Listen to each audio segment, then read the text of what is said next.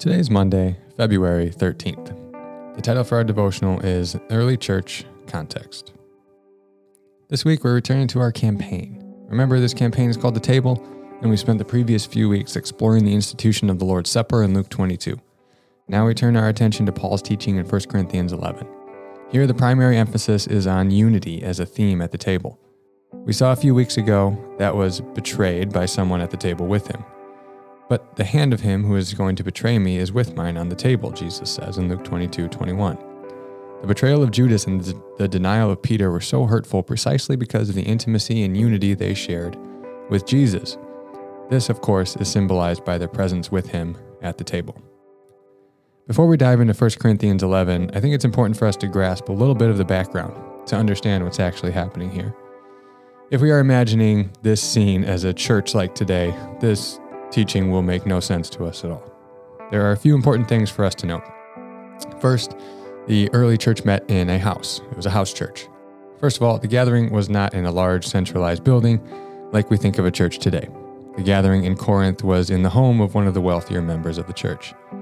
It would have likely had a large courtyard where the church would gather, so it was nothing like a large sanctuary with the production capacity that we have today.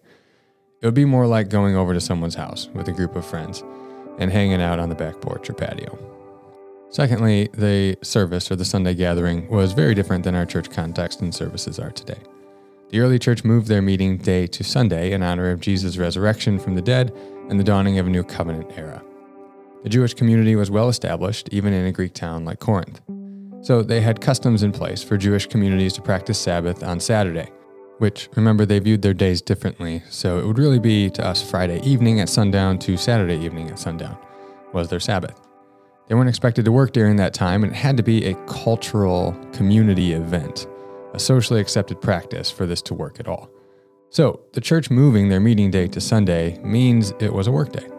That being the case, the poorer members of the community, even the slaves in their community, would have to work all day. The church then would have two meeting times on Sunday. They would gather early in the morning before work for singing, scripture reading, teaching, and reciting the creeds. That was more similar to our church services today.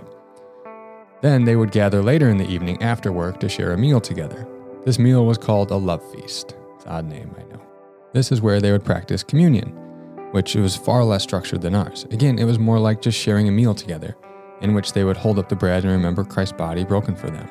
Then they would hold up the cup and pray over the cup, remembering Christ's blood shed for them. The third thing that we have to note is the diversity of this newfound community.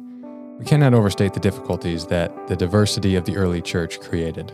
In this culture, there were few, if any, social events in which the very wealthy would interact as equals with the very poor and the slaves. Extra-biblical sources in the first century document this to be a common problem in the Greco-Roman world at large.